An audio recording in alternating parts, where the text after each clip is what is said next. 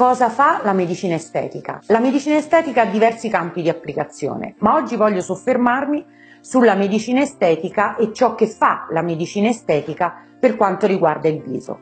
Primo, la medicina estetica si occupa di pelle sana e quindi lo scopo della medicina estetica è andare a riequilibrare quelle che sono le caratteristiche di una pelle sana, e cioè la luminosità, la compattezza, il tono, la uniformità di colorito e tutto quello che riguarda le volumetrie che devono essere sempre in armonia tra di loro. Secondo, la medicina estetica si avvale di strumentazioni e di metodiche che in qualche modo possono aiutare il paziente a ridurre le rughe e a ridurre i fastidiosi solchi che a volte danno l'aspetto di un viso stanco e triste quando in realtà sicuramente non lo siamo. E terzo, la medicina estetica può ripristinare i volumi. Cosa intendo per questo?